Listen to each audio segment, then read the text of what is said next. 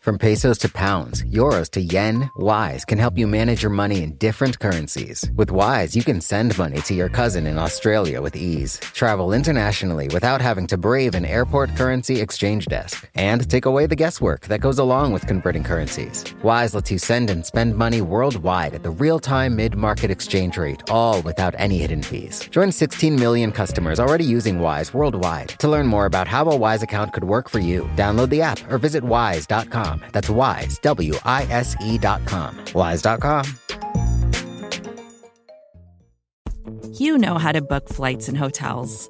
All you're missing is a tool to help you plan that unbelievable travel experience. That's why you need Viator. Book guided tours, excursions, and more in one place. There are over 300,000 travel experiences to choose from, so you can find something for everyone. And Viator offers free cancellation and 24 7 customer support for worry free travel. Download the Viator app now and use code Viator10 for 10% off your first booking in the app. Find travel experiences for you. Do more with Viator.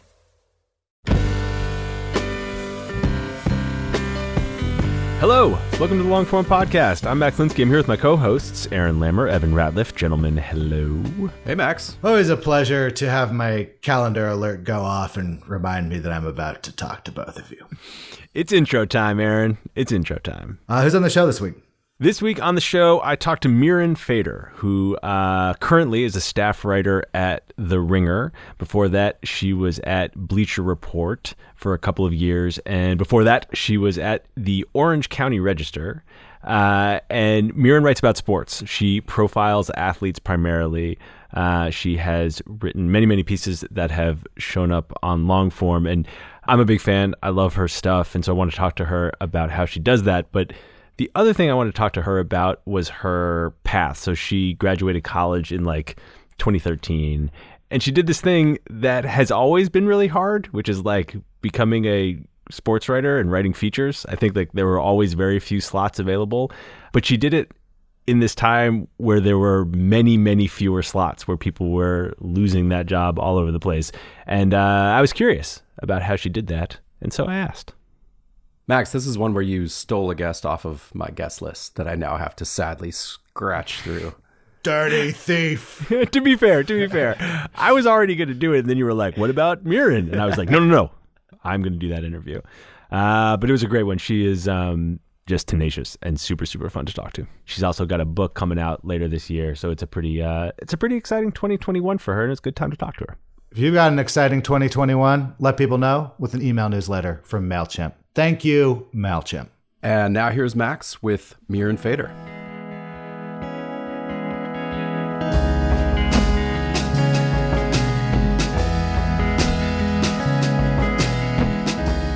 Mirin, Hi. welcome to the uh, welcome to the podcast. Thank you for doing this. Oh, this is so fun. I'm so excited. Thanks for having me. I uh, I too am excited. I too am excited, and part of the reason I'm excited is that you represent a mystery for me. Hmm. Here's the, here's the thing that is true. For years, young writers reach out to me and are like, "How do I do this? How do I become a feature writer?" And when it started, I was like, "Well, you go get a job in an alt weekly." And learn how to do it on someone else's dime or maybe you get a job at a daily and like you got to churn out a bunch of stuff and cover night cops and night courts and all of those different beats but then you like start getting some chances to do features and again you're sort of learning on someone else's dime. And then in the last like i don't know 5 years or 6 years or something like that it felt like that advice was no longer like accurate you know? Like I, I just don't think those jobs are really there and I haven't really known what to say. And that has dovetailed, I think, with far fewer young writers coming up than like even when we started long form, which was a long time ago now. But so here's the mysterious thing I can actually not think of any almost people who have taken that path in the last handful of years who are now making their living writing big ambitious features, except you seem to have done exactly that. You were at the OC Register, took the job at the Daily in what, 2013? Yeah, I graduated from college in 2013. Yep. Graduated college in 2013, got the job at the Daily, started writing features, and now this is what you do. And I, I would like you to um, explain that mystery to me because I did not think that was possible anymore. I didn't think it was possible anymore either. I mean, when I graduated college and, you know, I reached out to all the, you know, famous sports writers that I admired, they would literally say what you said, which is, I have no idea how to make it. And it was not a popular thing for me wanting to do features. Like at the OC Register, the prize thing was to cover high school football games. And I just couldn't think of anything I wanted to do less. And I was like, taking your own stats, like, no, I want to write standout features. And they would always cut my stories by like, you know, 400 words. And I'd be like, damn, when can I get to a magazine? You know, when can I live that life? And it's crazy because, you know, Lee Jenkins was like my hero along with Wright Thompson. And all of these people either retired. I know obviously Wright is still going, but, you know, Lee is no longer writing features. And people I admired, I would just kind of watch them stop for whatever reason, layoffs. And I just can't see myself doing something else. You know, I love this. Like, it's more than a job for me, it's my passion. Like, I I just love having the time and space to do it. And I've been lucky to do it, I guess you could say, um, especially in this climate. But yeah, every day I operate like if this feature isn't good enough, then I'll be out of a job because I love a lost art. And that's no pressure, right? But yeah, yeah. I, I, feel that all the time very intensely. Yeah, it's such a casual way to go through uh, go through I your know. work. It's not great, but it motivates me all right, I understand how that's motivating, but that still doesn't totally explain it to me. Like, I have to imagine that there are many people who are passionate about it, right? Who like want to be great at it. And that still doesn't totally explain to me how you were able I mean, maybe I'm being dramatic here. It feels like you sort of like resurrected some path that I thought was dead.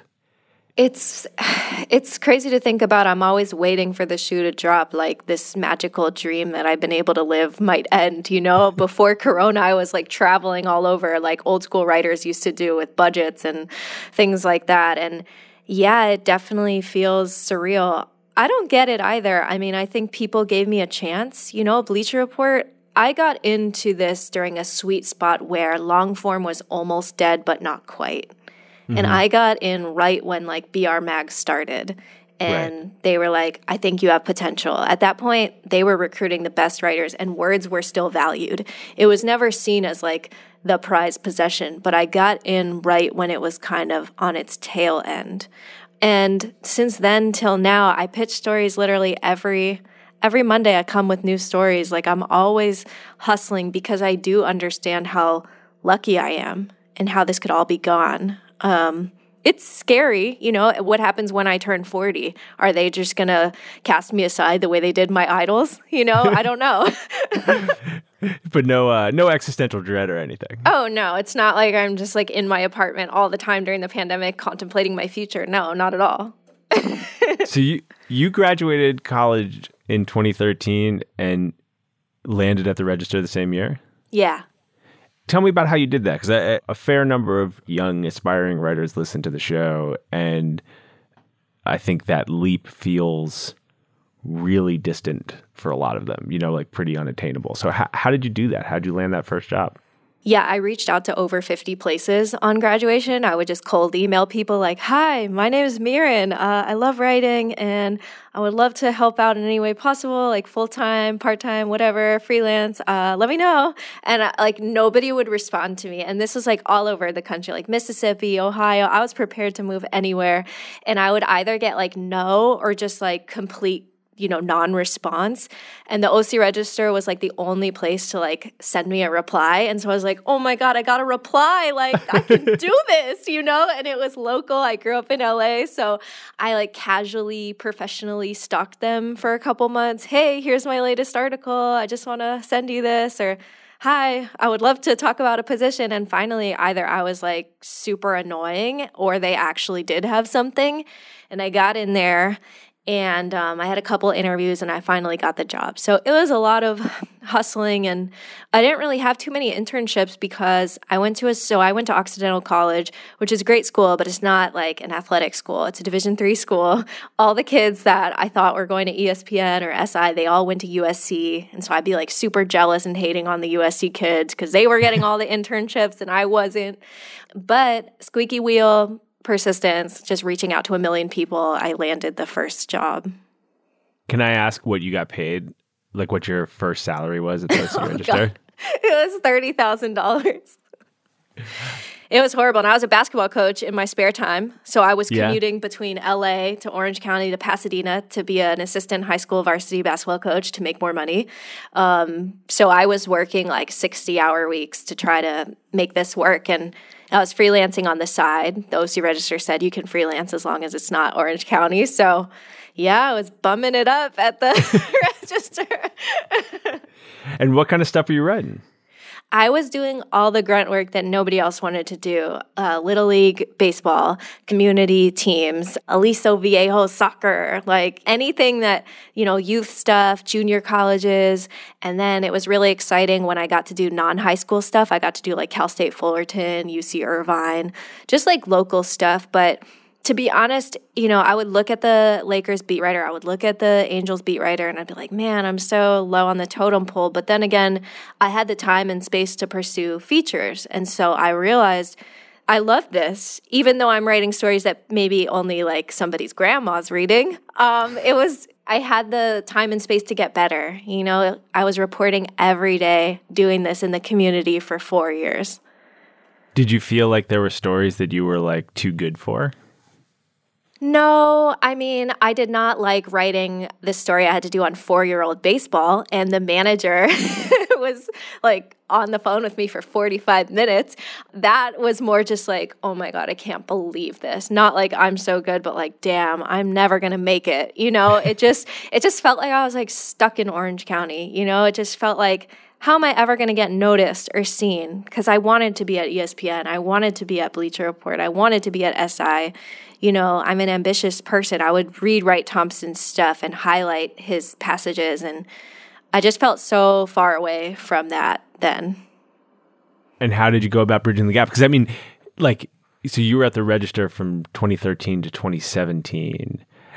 Not exactly like a time of great growth for sports writing. right. I'm just I'm I'm interested in what that time was like for you. I mean, clearly, you know, I mean, you just said it, you're like an ambitious person and wanted to get to these places, but I mean, there's like layoffs happening at most of them. And you were saying earlier, like Bleacher Report was sort of investing in it and you got in at the right time. But I, maybe this is all like too dark or cynical or something. But the thing I'm interested in is like, you're at the register, you're covering four year old Little League. like, how do you keep the energy up to feel like you're going to catch the break? because I was so determined, I would drive like 50 plus miles a day. And I just remember just sitting in traffic being like, if you want this, you're going to stick with this, you know, because it was hard. There was layoffs at the register every like financial quarter. Like the running joke was that we'd all back up our emails during every financial like the end of the quarter. So just in yeah. case, because you know they shut off your email the second you get laid off, and I operated under that fear for four years that it would be my turn. But when you're so determined and you want this so badly, like you're not going to give up. And so I could see glimmers of hope. I wasn't there yet, but for example, when I was in college, I pitched a story to Grantland and they said no, which was crushing. And um, do you remember what the story was? The story was about Japanese American basketball leagues in Southern California. They play in their own leagues. It's this very deep story about race, class, gender, started the internment camps. And I, I worked so hard on that story and I was like so bummed. But then one of the kind editors there gave me an email for an ESPN editor and said, try them. So I reached out to ESPN. I got another rejection. I was like absolutely like embarrassed. And I was like, great, now I blew my chance with both Grantland and ESPN. But I came back to ESPN. I was like, well, how about this one? And she said yes. And so that turned into one turned into two, and then two turned into three. And so I started freelancing for ESPN on the side while I was at OC trying to get hired there, but again, like you said, layoffs, they weren't hiring. Then in my third year at the register, BR came along and said, You have potential. Like, we want to interview you. So they came and interviewed me at the Standard Hotel. Uh, it was so bougie. Like, I didn't even know what to order. I got like a cucumber salad or something. And I was like, Oh my God, it's a literal bowl of cucumbers. Like, these people are going to think that I'm such a scrub. and um, the cucumber salad's like uh, some significant portion of what you earned that week. yeah, it was literally like the fanciest thing ever.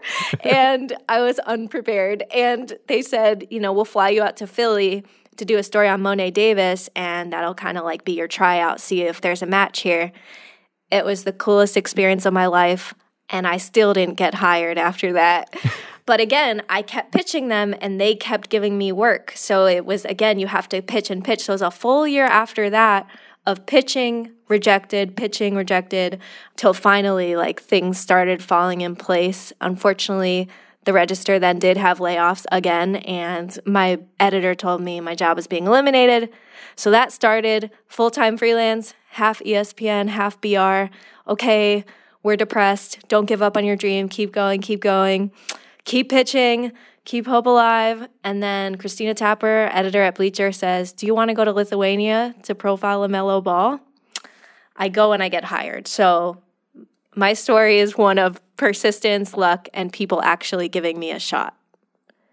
Did you back up your email before uh, they laid you off? Oh, yes. I was like, you know, I think it could be my time. Like, I had this gut feeling. They put us all in a room and they did one of those, like, look to your left or right, like somebody could be gone type things. And honestly, like, I just looked around and I was like, pretty sure I'm the least paid person here, the youngest, the only woman sports writer. Like, maybe I have something going for me, you know?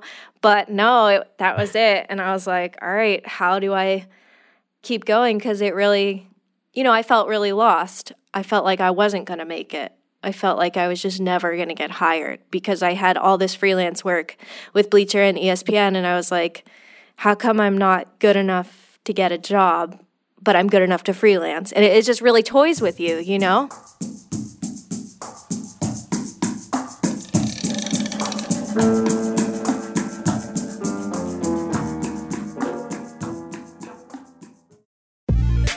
Wise is the app that makes using different currencies easy.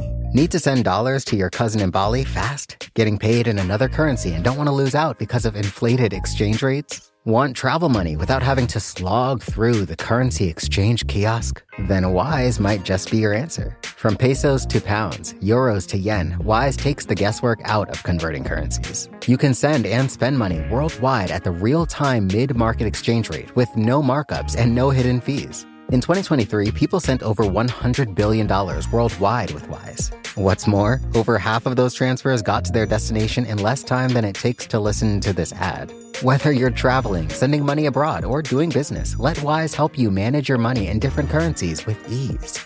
Join 16 million customers already using Wise worldwide. To learn more about how a Wise account could work for you, download the app or visit wise.com. That's wise, W I S E.com. Wise.com.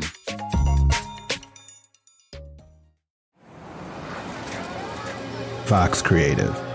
This is advertiser content from 26.2 Team Milk and their new docu-series Running Sucks. Is running the worst? Yeah. Do you love it? Do you hate it? I hate it so much. I hate it so freaking much. That you're a real runner now. I hate it. I'm Abby Ayers, a 37 year old mom from Utah who found herself running across the Manhattan Bridge in my first race ever. Running Sucks celebrates women who run and the running communities that carry them across the finish line. Running helped me in so many ways postpartum. It really is about taking my power back and proving myself wrong. For every person like you, I'm telling you you belong, and I'm telling you you can do it. I never thought the words would leave my mouth, but yes, I'm planning on running a marathon. laughing, because, like, who would have thought? Watch Running Sucks at runningsuckstheseries.com and learn more about how Team Milk is helping women runners across the country conquer their next course.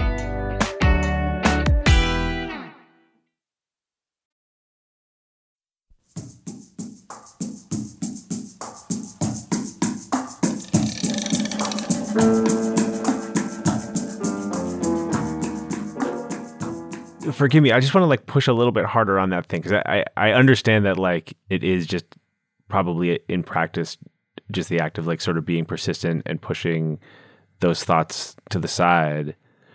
But there are people listening who I think would really benefit from understanding how you stuck with that in that way. Like, how do you actually do that day in and day out? Like, how do you actually hold on to this dream when it seems like so many doors are closing and you're backing up your email?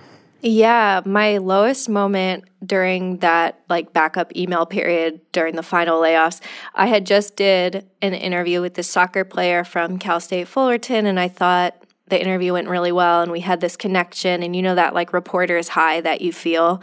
I felt that i was so excited i wanted to go like write the story. Then i got back in my car and like my editor texts me i think there's some changes ahead. And then i'm getting all these texts from like old timers saying hold on to your hats. And i uh then i started crying and uh, there was an accident on the 405 and the ETA said two and a half hours, and I just had a complete meltdown in my car. And it was just, it was a moment that I think really changed my life because, you know, when you're just, I don't know if anyone else listening has had a meltdown talking to themselves in their car when their dreams are on the brink of disappearing. I have But no I- idea what you're talking about. but I was like, if you want to get out, you can get out now. Nobody's going to think you're weak. Nobody's going to think you're not good enough. If this is too hard, get out now. But if you are not going to get out and you want to stay, then we're going to ride this out. Like, I don't know how, I don't know what, but we're going to ride this out. And I just was like crying and like honking and being mad at all the people next to me and just, I just decided right then and there I'm not going to give up. And uh, I continued to cry for the next month. I was so ashamed of losing my job. You know, I'm a person that writes in coffee shops, and I would go to the coffee shop and I would think that people could read on my forehead, she just lost her job, she's not legit anymore. I would just sit there and I was like, I know you're upset, but you have to come up with pitches because if you don't come up with pitches, you're not going to get a story. And if you don't get a story, this is over. And so I would sit there like fighting back tears, like coming up with pitches for Bleacher Report and ESPN. And then I tell myself, you can go cry in your car, but right now let's come up with some pitches. I would send them off. And I remember going to the gym, getting an email back from Bleacher, kindly saying, like, I get it. Like, you're really trying. It's just these aren't right. Keep trying, though. And then I would cry some more. But that thing in me that's like, I'm not going to quit. It's just like, I wanted it so bad. I can't see myself doing anything else because nothing else gives me that feeling that I had with that soccer player of Yeah. like being alive. But I should say, people took chances on me too, even though it took a really long time. Yeah, I was going to say, I mean, when you were sitting in your car in the 405, looking at the GPS saying two and a half hours, whether there was a plan B, like whether you, you knew what the other move would be or what the other professional route would be. So, this is the part that is super painful because sports writing was my plan B. Plan A was young Mirin wanted to go to the WNBA. And I, you know, I'm, you know, saying it casually now, but from the time I was 10 years old to the time I was 20, I wanted to be a professional basketball player. I was 10 years old, like putting myself through like grueling workouts in my backyard trying to be the next Diana Taurasi. like, I was obsessed with basketball all I did was basketball. I ruined my curly hair by putting it in a bun to look like Taurasi all my childhood, teenage years. I gave everything to basketball. I played my first year in college. I went through horrific injuries that ended my career, and I'm very small. I'm five feet tall. So it was always an uphill battle of you can't do this, you're too small, you're not good enough. So when I found sports writing in college, when I was done with basketball, this was the thing that was saving me from plan A. This Mm. was the pivot. This was like the thing that brought me out of my depression of like not having basketball anymore. So when I was on that 405, the thought of plan C was just killing me because I was like, I thought I did this. I thought I rebounded. I thought I found a new thing. And so I just had no idea what I would do next. And it's hard because you're like getting these freelance articles and you you're like, okay, well, I have some potential, right? And you know, and then when I would have to go coach basketball practice, I'd be like, man, I hate this. These hmm. girls are they don't want to play hard. Like they're annoying. You know, like they don't have that bite that I had. And so I hated coaching. I was like, well, I can't be a coach if I hate it. So I was like, I'm running out of options here. Yeah. Forgive me for this question. Has there ever been someone in the WNBA who is five foot nothing? There have only been two that are close Ivory Latta and Shannon Bobbitt. But I did go to North Carolina's basketball camp when I was 14, and I stood next to Ivory Latta, and we were very similar in height, so I don't think she's five five as they put on the roster. I had coaches lie about my height. They would say I was five five, so that college coaches would like not completely outright dismiss me, but it's not like five five does much, you know? Yeah. So, not that you've thought about that at all before. No, it's me. What? so, this thing, this like persevering against odds thing is uh, not new. No, it's always been an uphill battle. Where does that come from? That's a good question. I do think about that sometimes because now being a woman in a male dominated industry such as sports writing feels very similar to being a small person in a tall person's game where I always felt underestimated and undersized and all of those things. But I've always been somebody that loves challenges and being competitive. Like I was the first girl to join my elementary school boys basketball team and something about them thinking I'm not good enough like pissed me off as like a 10-year-old. And even though they were like way better than me, I have to be honest cuz I was new and they weren't and they were like legit ballers and I was totally whack back then. I loved the challenge of trying to prove people wrong. And I don't know, ever since then like that's just been how I am. Like, I'm going to prove people wrong. And when I spent my freshman year at Lewis and Clark College before I ended up transferring to Occidental College, I was taking a class, an English class called Women Writers. And the professor says, and it was a class of like all women. And the professor says, like, women aren't supposed to hold the pen or something like that. From the beginning of time, we weren't supposed to write.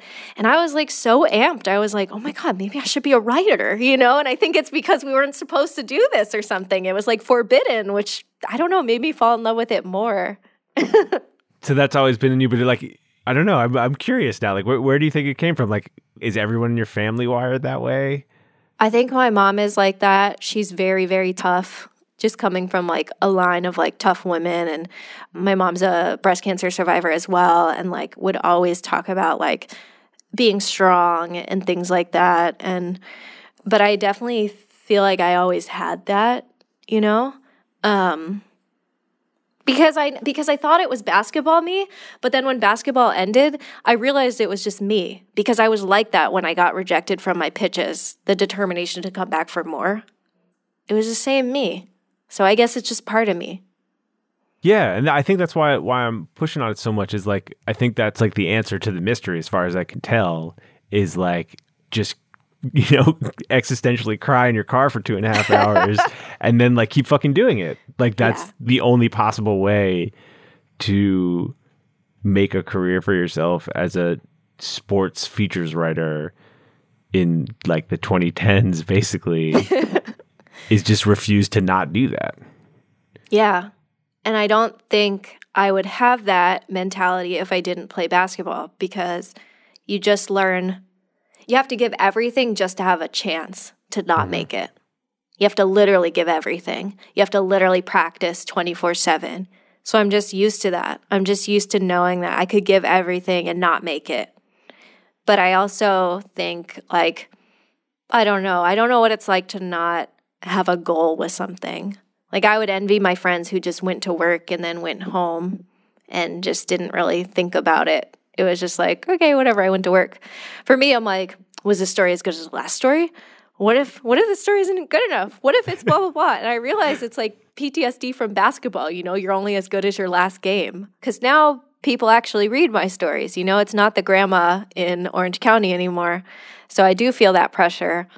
But somebody close to me said something really great um, a little bit a while ago. Instead of saying, I have to perform, say, I get to create. And it just it just reminds you why you're doing this. The joy and like beauty of creating. Like that's so much more important than performing well or doing well. It's like why do i do this? Because i love it. Why do i stick with it? Because i love it. Well let's talk about the joy and beauty of creating because in a way i'm like a little surprised to hear you put it that way because one of the things that jumped out at me reading back through the last like several years of your work is there are so many stories in your archive like a pretty significant percentage, like half, I would say, are really about like, pain, like loss and heartbreak. They're about people who are going through really significant trauma. And I, I wondered why you were so drawn to those stories. I think because they're real. I think sometimes people like to paint their stories as all positive and everything went right and was all great. And I think there's a strain of sports writing that I would read growing up where it was just like, so and so is great at basketball. They're an even better person than they are player. It's great. Let's just tie the bow on it. Good night. And as somebody that's an athlete, like I know that's not true. I know how hard it is. And so I just think if you're trying to convey the complexity of a person, you have to talk about their dark moments too, not just the light moments. And you have to like try to show all of it and show, you know, the humanity in it. Like for me, I want people that know nothing about sports to be interested in my work. And mm-hmm. if you're hooked by the story, the personal story, even if it is about something traumatic, then that's the goal. You know, I want people to like feel the writing. I want you to feel something when you finish it. It doesn't have to be dramatic, like you know, I feel changed or something like that, but just somehow be impacted by it, somehow feel something. That makes sense to me. But it feels like, in contrast to another thing, too, with sports writing, as I understand it, in this moment, which is it's incredibly hard to get access. Athletes have every ability to communicate directly with their fans and audiences. Like, you know, there's a real argument from their perspective that they don't really need sports writers, certainly don't in the way that they once did. And so part of what I was curious about too is like, how do you get people to agree to talk to you about darkness and pain when like from at least from where I sit, it's like not clear to me that they have to, you know? And I'm thinking about like Tyler Skaggs' family, who's the pitcher on the Angels who died in the summer of 2019 from a drug overdose. And it was a really strange story when it happened. I mean, it was inexplicable. No one had any sense that he had a drug problem of any kind. Baseball kind of tried to not cover it up, but my sense at least was sort of push it under the rug a little bit. And I I remember when it happened thinking like this feels like a thing that we're never going to know what really happened. And then you did this piece spending time with his family that didn't necessarily answer all the questions, but they really just opened up in, in, a way that I found quite profound about their pain. And I guess like I was just wondering how how you get them to do that, particularly in this like media climate where they don't really need to, you know. Yeah, I always joke with my friends. Uh, my job is how do you get to someone's soul in 10 minutes? Um, but you can't. And so I think like when PR teams or agents say, How's five minutes? How's 10 minutes? You know, I wrote those stories earlier in my career where you could not get to their soul and it sucked. And, you know, I wanted something more, but I think you get to the soul and you get those deeper feelings of pain by understanding that good stories take time and this is the beauty of long form. I reached out to tyler skaggs's mom um, and a couple other people like in the vicinity like the school that she taught at and other places like that. Like i gave it like two months after it happened and i just reached out and i was as honest as possible. I really said what i wanted to know which is hi i have read pretty much every story that's been done about him and i'm really troubled by the way it just says he died at 26 of an overdose, and there's nothing else about him as a person. And it really troubled me how a whole person's life was condensed into a headline. And I really want to write about who he was as a person and what you all have gone through as a family, as people. And it took literally nine months to get access to them. When they finally responded, they said, No, we're not ready, and then kept checking in kept following up, found the lawyer. No, we're not ready, kept following up. It's not in a way that's like obnoxious, but it's just, hey, I'm here for the long haul. I really do care. Like, I really do want to know. I really do want to get to the human part of this story. I'm not here for a quick gotcha soundbite to get on TV. And I think they respect that I center the human in my stories. As far as when you get to the place, they're not going to say something like the final line of the story, which is nobody put a gun to his head. They're not going to say that in the first five minutes. And I don't start out with anything about the death until we're way into the reporting. I think my first question was, What do you remember about him as a kid? What was he like as a baseball player as a kid? Because I think people can sense are you really here to tell a full human story? Do you really care about the people you're profiling, or do you just want to get right to the overdose? Um, and I think you just you build up that trust, and it's hard work. The wife started crying before the interview started. She's like, "I'm sorry. I just I prepared for this, and I just I'm so overcome by emotion." That's really hard. You have to yeah. know that you're you don't have a right to someone's trauma but you do have to be as empathetic as possible. Like, empathy is the greatest trait you could have as a reporter. How does that manifest in those nine months where you were waiting and checking in? Like, you said you weren't doing it obnoxiously. What's like the non obnoxious way to keep checking in with a family who's grieving after they tell you they're not ready? Yeah, just, hey, I hope, um, how are you doing? I know this is probably really hard and I'm the last person you want to talk to, but I just want to say hi and I hope you're well. Um, something like that. Yeah. And then when I finally got to the lawyer who was like, okay, we're semi interested, not sure yet, because they didn't want to talk before the investigation. There was all these other factors involved in access, like legal things. Um, and so I told them, like, that's fine. You know, I'm happy to wait whenever you think is best. I just wanted to check in and say hello. You know, so it's not like, hi, when's the interview? Can we do this? You know, because you're coming into somebody's life that is painful. But that's also why, like, I didn't reach out for the first couple months. I just didn't think it was appropriate. I mean, how many interview requests do you think they had in the first couple months? Like, tons, tons of people wanting their time. Yeah, it just it, it just strikes me as really hard, just like a hard balance to strike. It's hard, but it's also just like, what's your goal as a reporter? I'm not going to find out all those questions. I don't think anyone can. We will never know why he decided to take drugs. We just won't. And so I just, I'm not here to play investigator, but I'm here to talk about a real thing that's happening and a real person that existed. You know? It's just understanding your limitations as a reporter, what you're really after, what you're not. Why are you there? There's a way, you know, I could have started the story with the gun, but I felt that would have been exploitative. Mm-hmm. Um, so there's all these choices that you make when you're writing about people's pain what to emphasize, what not, what to leave in, what to put out. It's hard. And that's why I didn't want grief to be like the thing that the story went through. Sure, there's grief in there, but it was really who was Tyler. It's not just every scene of them crying. It was like, who was this man? And trying to showcase that.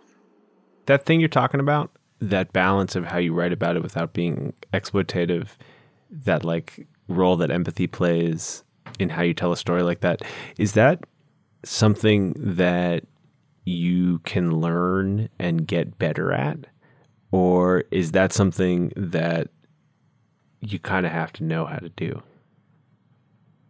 I think it's instinctual. I'm sure it can be learned, but I think for most people, it's just in you or not.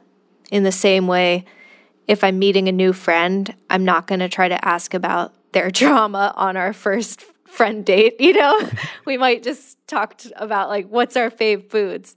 Um, and I think as a normal, empathetic human person, you just kind of have a sense of what's appropriate and what's not. now I feel kind of bad for starting this interview by just being like, "Tell me about all the times you almost gave up." no, I know, but it's, you know, I just have such an appreciation for that, for the tough stuff. I don't know if it's because I just went through tough stuff as a person in my own life or not. But, you know, my fave part of long form is that it isn't about me. I rarely put I in the stories. I only put I in the LaMelo two overseas stories because my editor told me to and said it would be a good idea, and she was totally right. But other than that, I'm really not comfortable with it. Like, I really don't care that you guys know that I'm in Tyler Skaggs' house. I just want to center Tyler Skaggs' wife and mom. That makes sense to me. Although, one of the things that I have learned doing this show for so long is that on some level, everyone is writing about themselves. Even like war reporters and investigative reporters. On on some level, what's driving the thing they write about is something they're trying to figure out about themselves. I mean, I think you're right in the sense that like nobody is free of bias. Nobody is free of their own experiences. So, being on the outside looking in, being somebody that didn't make it, being somebody that was told you're not enough, I am 100% sure that colored my reporting experiences and questions that I ask and, and empathy and understanding. It made me an empathetic person. It just did.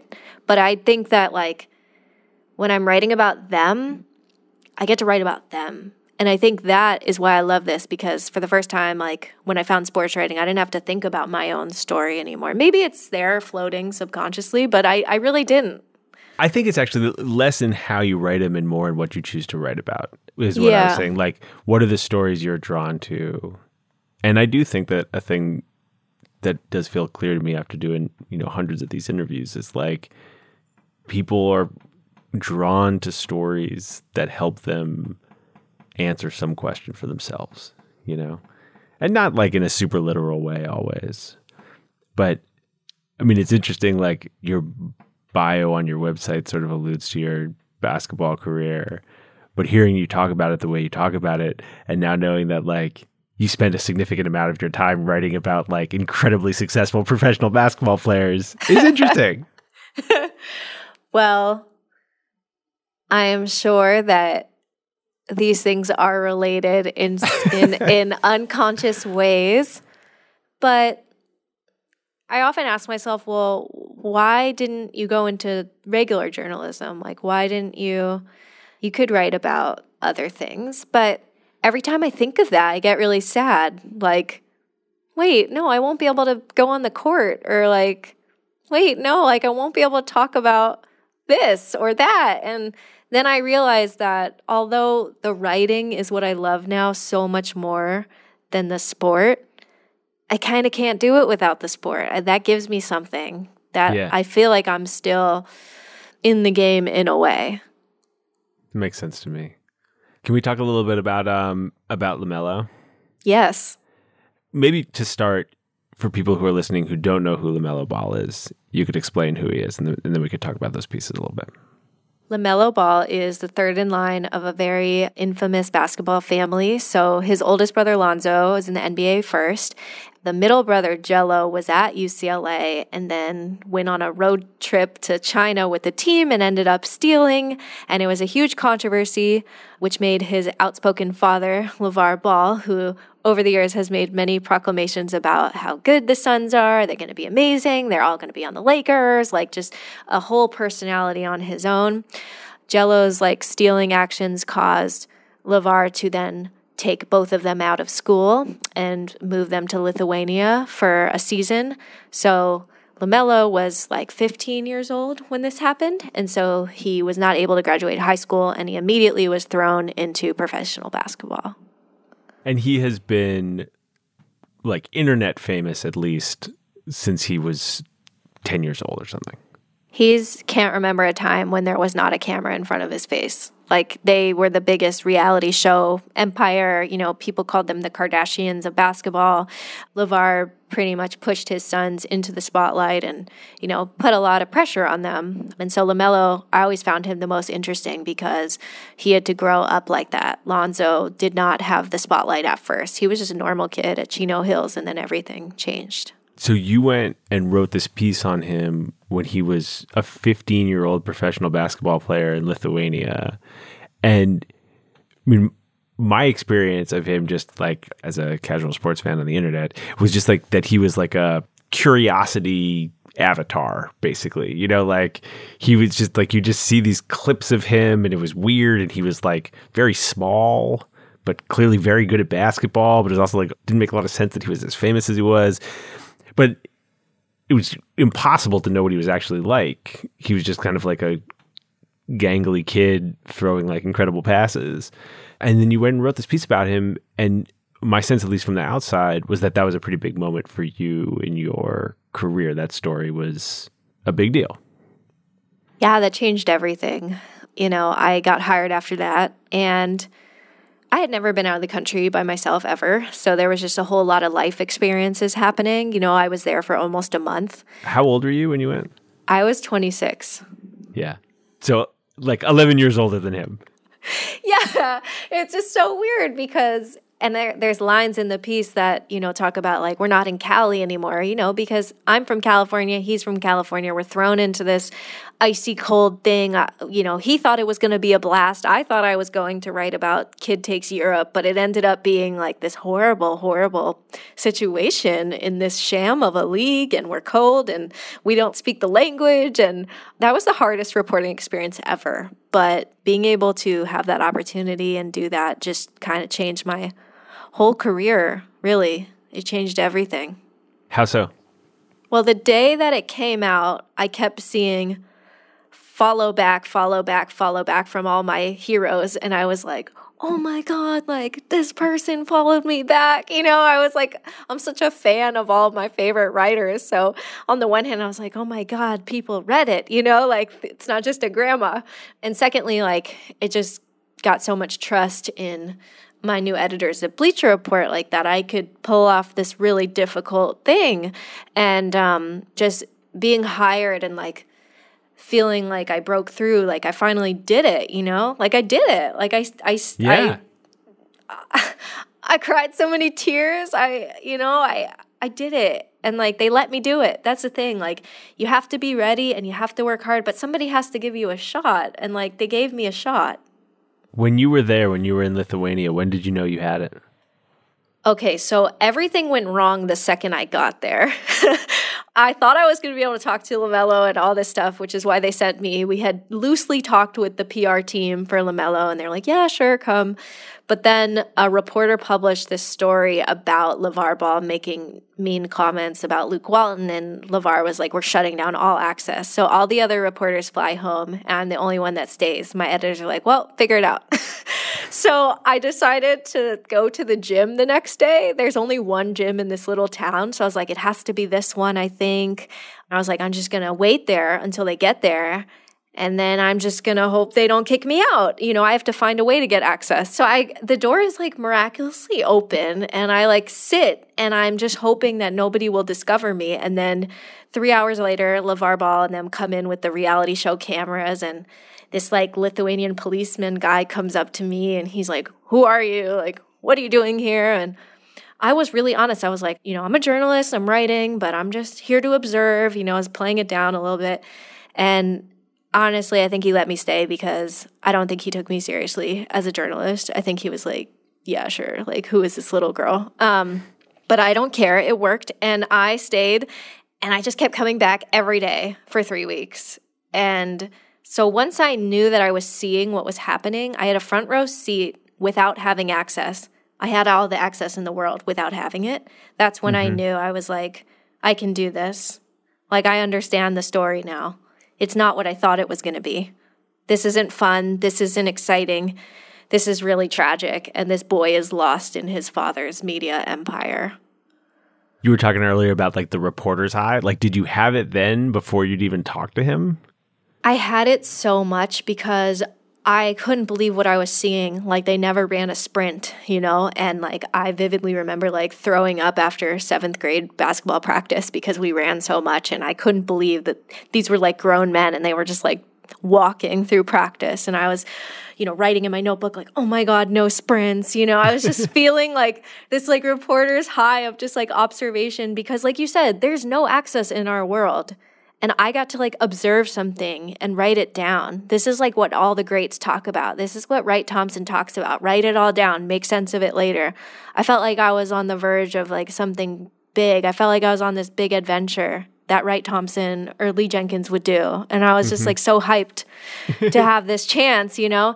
But it was also like extremely miserable because I wasn't really eating much. It was in a really tiny town. There wasn't much available. And it was just really hard because I was afraid of not performing up to standard and not being able to speak the language. I didn't have a translator. I had to find somebody on the team that seemed nice who spoke English and get him to translate for me. You know, there were all these challenges. It was the hardest story ever. But I did get so much reporter's high. All right. So this piece comes out. You get hired at Bleacher Report. How long had you been freelancing for? About a year and some change. You're a year and change out from archiving your emails. You land a full time gig. And then you just go on this run at Bleacher Report. And I like from the outside, I just remember seeing like byline after byline, all these stories. And then how long afterwards, after that first LaMelo story, did you go hang out with him in Australia?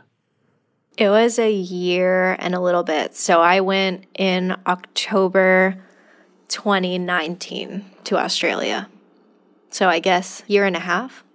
And that's not the only time that you've like returned to subject, right? You wrote about Davante Adams a couple times.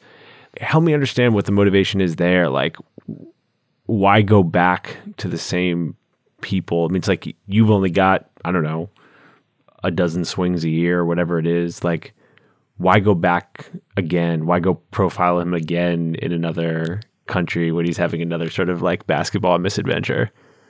Because I think something has to change in their lives. And what changed was that his dad was no longer there in the way that the dad was in Lithuania. And I wanted to know could he actually become his own man in a different country? They speak English now, things should be better.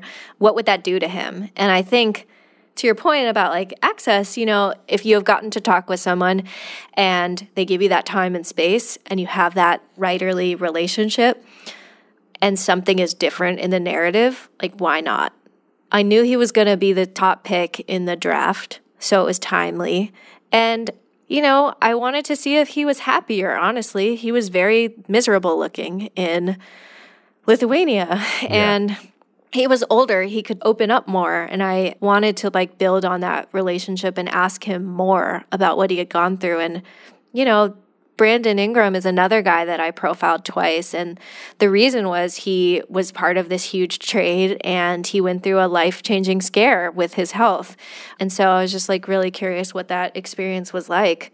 But I think in the, in our industry, you will find certain players who do see the value of talking to a reporter that they trust.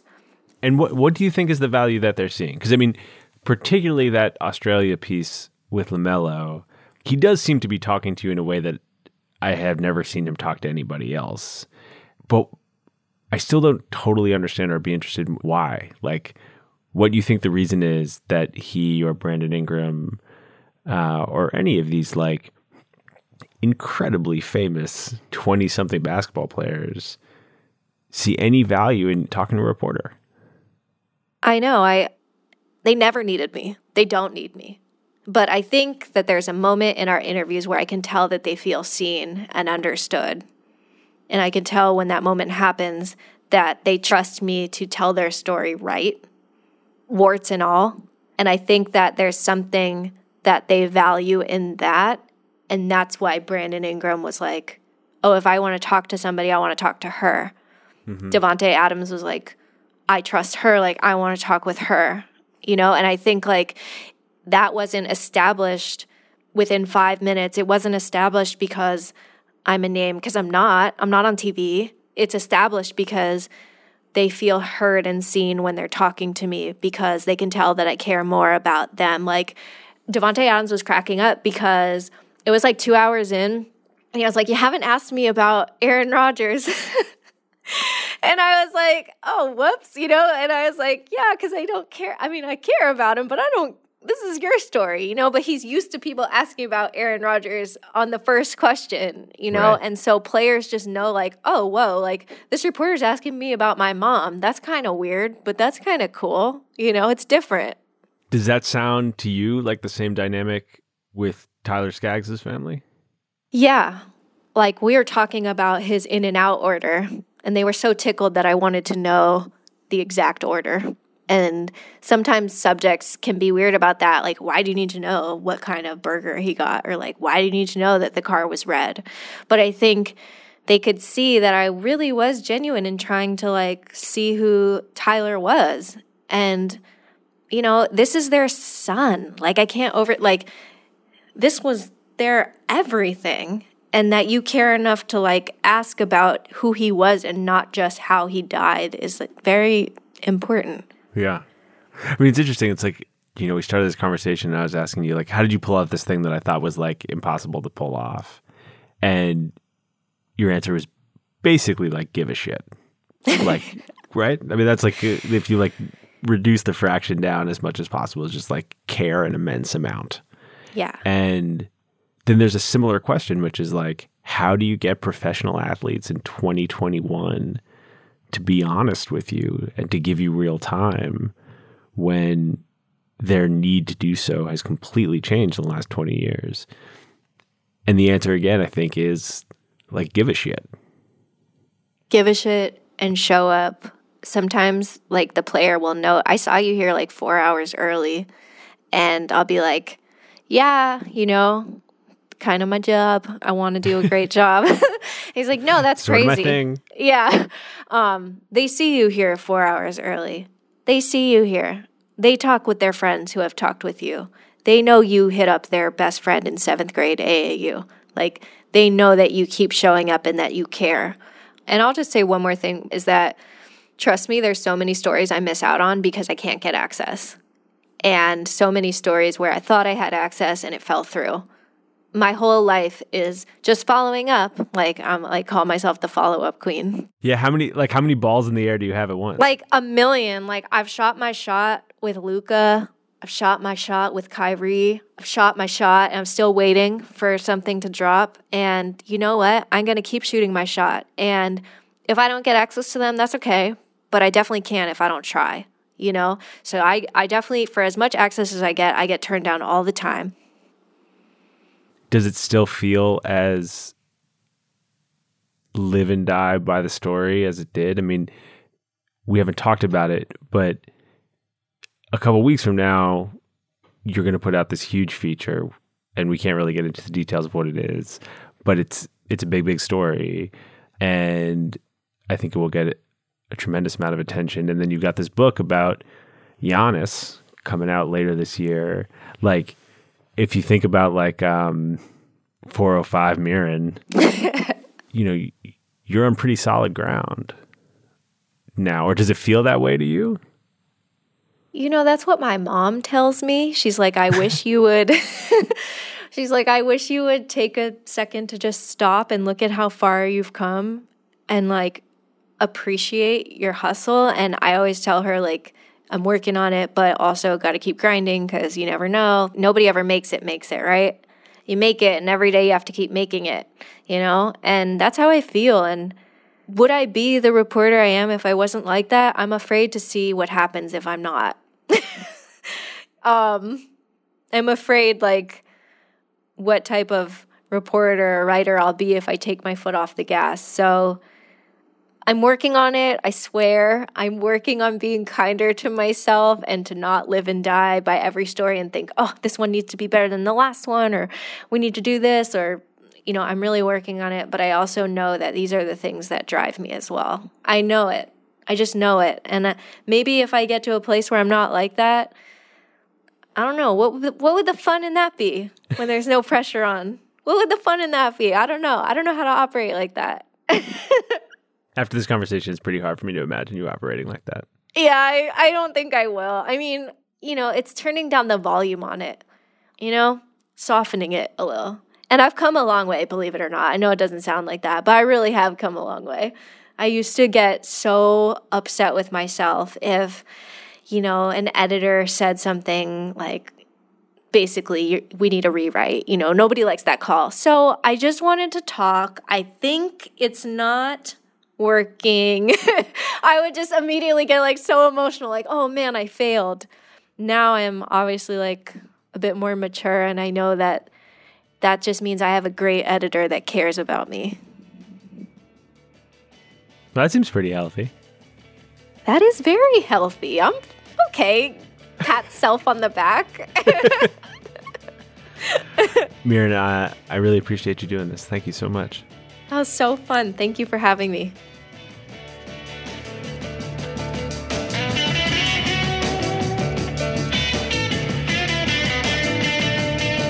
Thanks for listening to Longform. I'm Max Linsky. My co hosts are Aaron Lammer and Evan Ratliff. Our editor is Janelle Pfeiffer, and our intern is Susan Peterson. Thanks to them.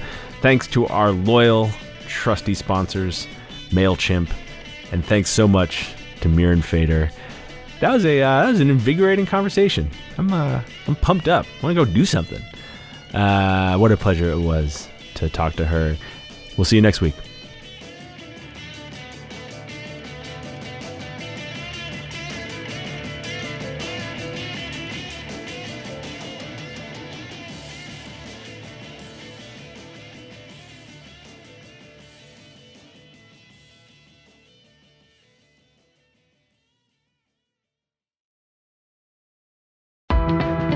Run?